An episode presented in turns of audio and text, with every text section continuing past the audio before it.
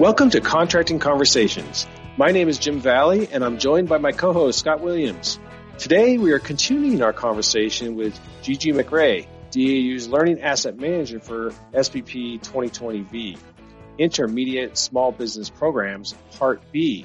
Now, in the iCatalog, this is currently called SBP 202V, but this will soon be changed to 2020V. So, Gigi, thank you for joining us again today. Thanks again for giving me an opportunity to talk about the course. Well, we're glad to help you and get it, the word out on this great course. So, Gigi, what can you tell us about SBP 2020V?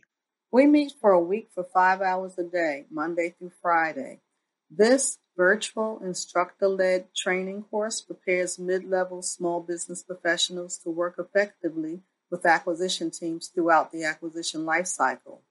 Students demonstrate their comprehension of concepts introduced in Part A by completing a series of, activities, typically of what they would do on the job, including devising a market research strategy, developing a supported justified acquisition strategy based on the market research, and contributing to the source, uh, contributing to the solicitation documents by advising a, a source selection evaluation board in the evaluation standards for a given solicitation. And that includes reviewing small business participation and developing a command response to a small business administration's ombudsman's inquiry. Great, Gigi. Sounds like a really uh, interesting and involved course. Uh, what type of students are expected for our target audience for this particular course? This course is designed to prepare mid-level small business professionals to work as an integral part of the acquisition team. However, we cover all phases of the acquisition process since the Small Business Administration programs and policies impacts the roles and responsibilities of the acquisition team as a whole. It makes it beneficial for other acquisition professionals as well. Thanks, Gigi. So it sounds like, like Scott mentioned, an interesting, useful course. So, you know, a lot of students want to know, well, how am I going to be assessed in this course?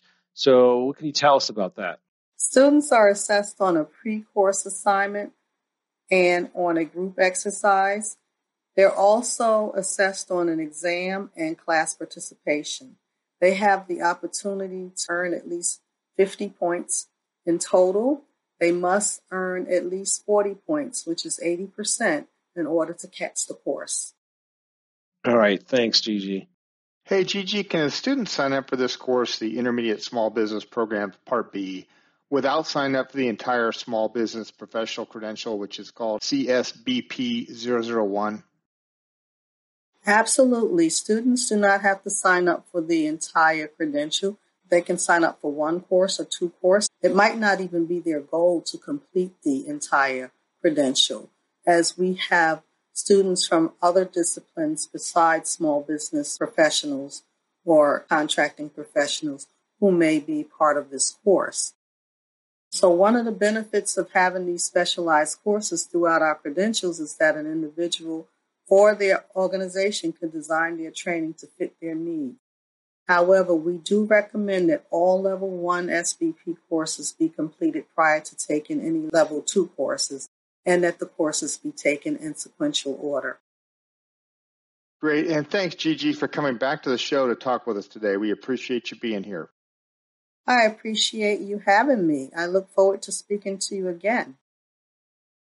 You bet. And folks, uh, look for our last segment where we talk with Gigi about SBP 201, which is soon to be called SBP 2010, which is the Intermediate Small Business Programs Part A. So if you haven't caught that, go back and give it a listen. Uh, I think you'll enjoy it, and it just feeds off of what we talked about today with Part B.